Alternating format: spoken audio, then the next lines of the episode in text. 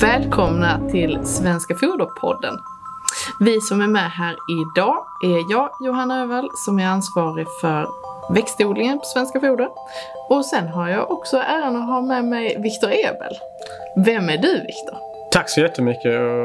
Jättekul att vara med här idag och Mm. berätta lite grann eh, om skörden och eh, vad vi tror, vad vi... Ja, lite nyfiken och kunna berätta vad som kommer hända, vad vi tror. Men vem är jag? Jag heter Viktor Ebel och är ansvarig för all spannmålshandel på exporten, försörjning av vår fabrik, eh, försäljning till Sverige och ja, lite så. Kort och gott ansvarig spannmål. Ja. För att dra det snabbt. Eh, Men eh, du började ju mycket fint med att säga att vi, vi, vi tänker att vi har några korta kommentarer om eh, skördeläget och vad vi kan se. Det är ju med, med vädret och efterdyningarna av stormen Hans här så även om vi är nu i mitten av augusti så är vi fortfarande någonstans i början av skörden. Fortfarande. Så det är viktigt att säga att alldeles för stora paralleller, det är svårt att dra redan. Men eh, vi- börjar helt enkelt. Och det vi kan se så här långt, vad tycker du skiljer mest av skörd 23 om vi jämför med eh, skörd 22? Mm.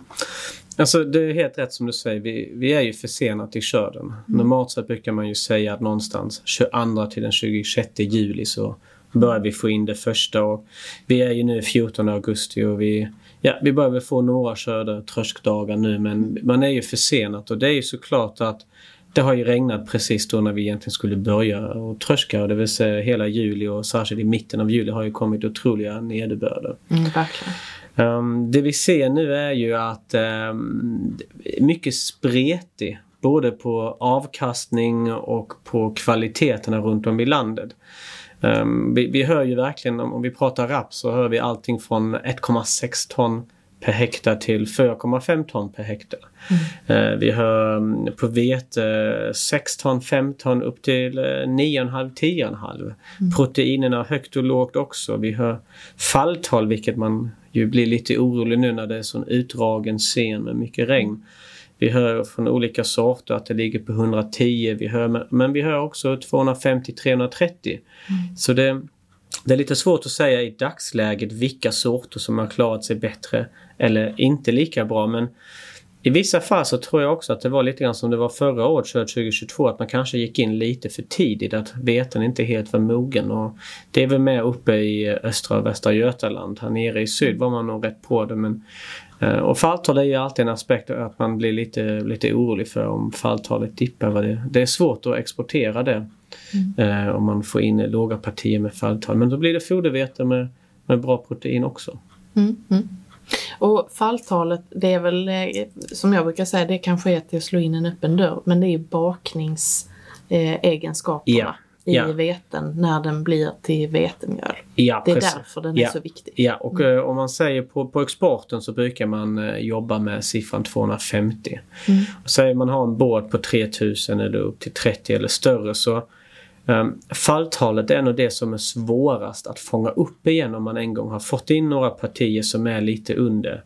Så man kan väl säga allting som går under 220 börjar bli lite kämpigt att fånga upp. Mm. Och ju kämpigare det- det blir desto större blir risken också Mm. för hela lasset. Eller för hela båten. Så man försöker ju, falltalet tittar man mycket på. Särskilt nu med den här skörden vi har i dagsläget med oss försenat.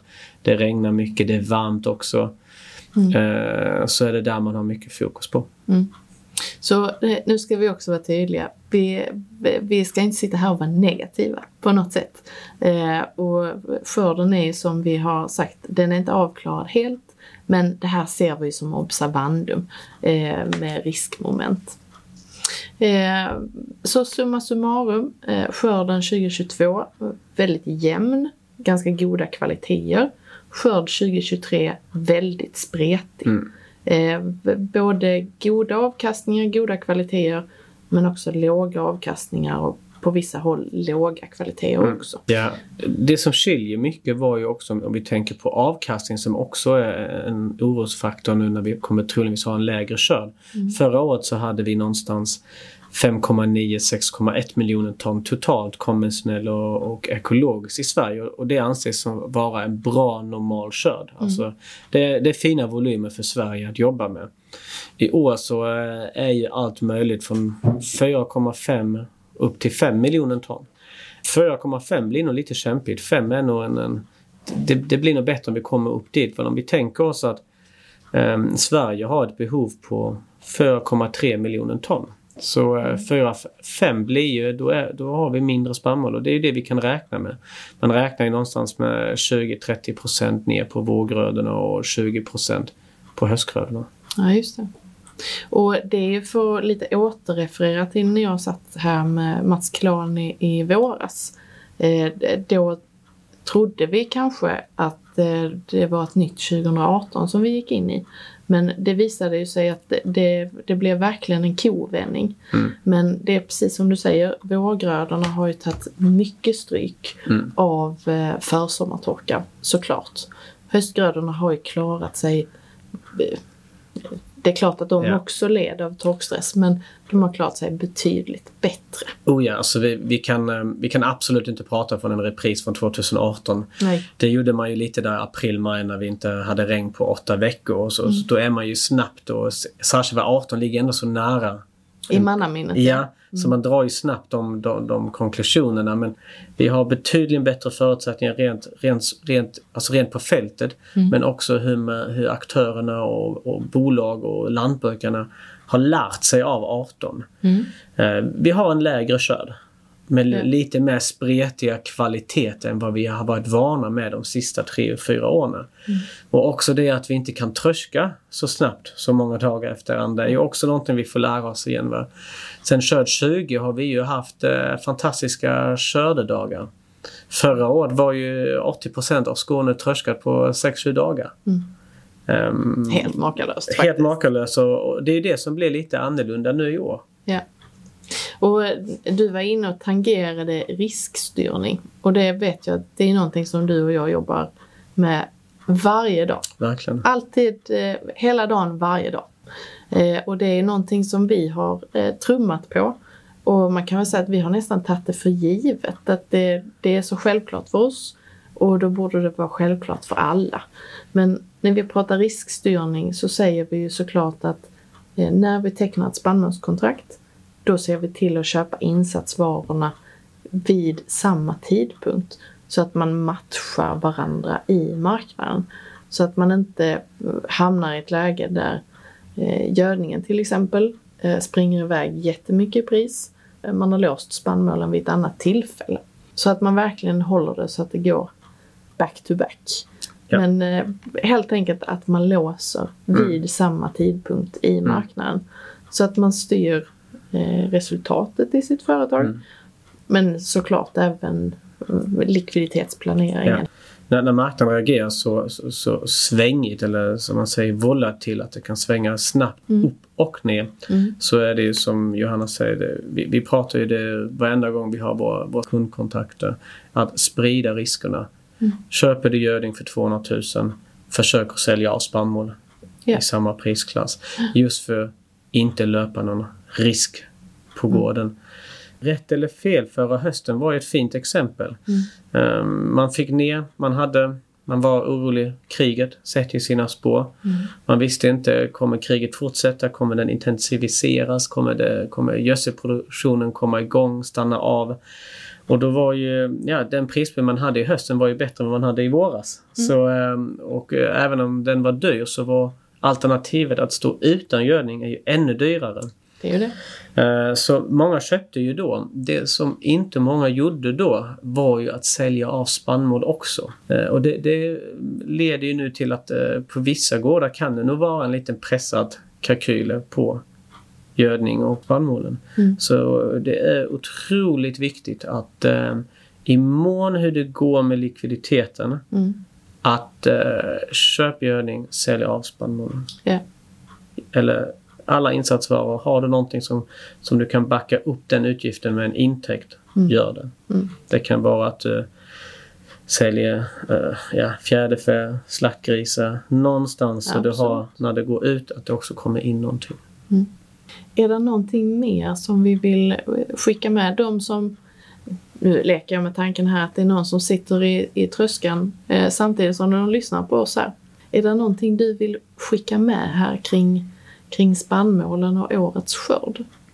Ja, alltså när vi har en marknad som svänger så mycket och eh, det är svårt att förutspå eh, vad, vad Statoil kommer att ta för diesel imorgon så det är lika svårt att säga vad kommer spannmålspriserna bli imorgon mm. eller nästa vecka. Så än, än en gång är vi tillbaka till det här riskstyrning eller i det här som vi kallar vara aktiv i marknaden. Så finns det olika sätt hur, hur vi kan hjälpa med, med detta. Det, det, det, vanliga är ju ett fastpris. Man får ett pris på sin gröda, man låser det med en, med en insatsvara. Eller man tycker att priset är tillräckligt attraktivt så man låser priset på grödan då. Mm. Det andra fina alternativet är ju ett odlingskontrakt. Odlingskontraktet är att du lämnar varan i kött hos oss. Du får en account 30 dagar efter leverans och så blir det den här klassiska slutbetalningen i slutet av året runt den ja, men veckan innan julafton. Och det är de priser som man också hittar hos alla aktörer ute i media och på deras hemsidor också. Mm. Fördelen med det kontraktet är att eh, man är kvar i marknaden. Uh, och det är lite grann hur, hur man vill styra sina risker. Uh, men uh, vi har ju lagt mycket kraft på det de sista fyra fem åren. Mm. För att vi har sett att marknaden har blivit mer och mer svängig och inte håller sig till de här naturliga, vanliga rytmos ner till skörden upp till årsskiftet någonstans november, december, februari toppar priserna och då ner igen till skörden. Nu svänger det verkligen mycket upp och ner. Så ett odlingskontrakt är en mycket fin lösning att um, vara kvar i marknaden, sprida riskerna. Och vi har varit väldigt duktiga uh, att kunna presentera fina slutpriser på det. Mm. Så en, en, mycket fin alternativ för, för våra kunder helt enkelt. Absolut. Men då kommer också slutlikviden där uh, från mitten på december. Mm. Jag brukar slarvigt säga Lucia. Mm. Uh, mm. och sen utbetalas därefter. Ja. Men om man behöver likviditeten här redan i skörd mm så kan man givetvis teckna ett, ett klassiskt fastpriskontrakt. Yeah, yeah. Då så! Summa summarum. Vi har en ganska spretig eh, skörd. Det, ja, det är väl kanske till att säga någonting som många redan vet som sitter ute och tröskar och ser det. Eh, men hantera den efter bästa möjliga förmåga. Eh, jag vet att du och jag snackade lite här i morse om Eh, vattenhalter. De är högre mm. än vad vi är vana vid. Okay. Men eh, acceptera det och se till att få varan från fält. Och sen ska vi väl också säga att våra spannmålsmottagningar, vi vet ju mycket väl att det är en lite stökig situation. Mm. Eh, och därför har vi väldigt flexibla öppettider mm. för att kunna matcha det också. Mm. Eh, så det är bara en, eh, en uppmaning mm. i att eh, lyft luren, ring ja. den plattan som är närmast dig. Ja, håll dig uppdaterad vad som gäller på respektive platta. Såklart. Uh, underlätta mottagningen, uh, ha med leveransintyget infyllt. Mm.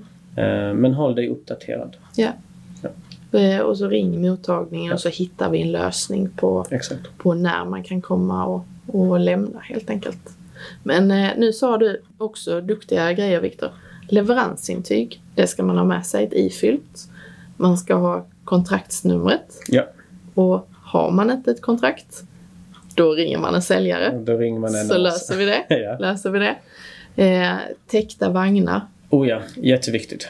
Ja, och det är för att vi inte ska sprida några problem med gräs eller vad nej, det än nej, nej. kan vara. Och det är ju faktiskt en vara som kostar pengar så uh, var måna om oh, det. Gud ja. Och vi har ju trafiksäkerhet. Det, ja. Vi kan ju fortsätta hur länge som helst. Ja. Eh, har vi någon mer sån hygienaspekt som vi ska ha med? Nej. Nej, vi har fått med det hela. Det tror jag. Jajamän. Då tackar vi så hjärtligt för idag. Tack för att du ville vara med. Tack så jättemycket. Hej då. Hej då.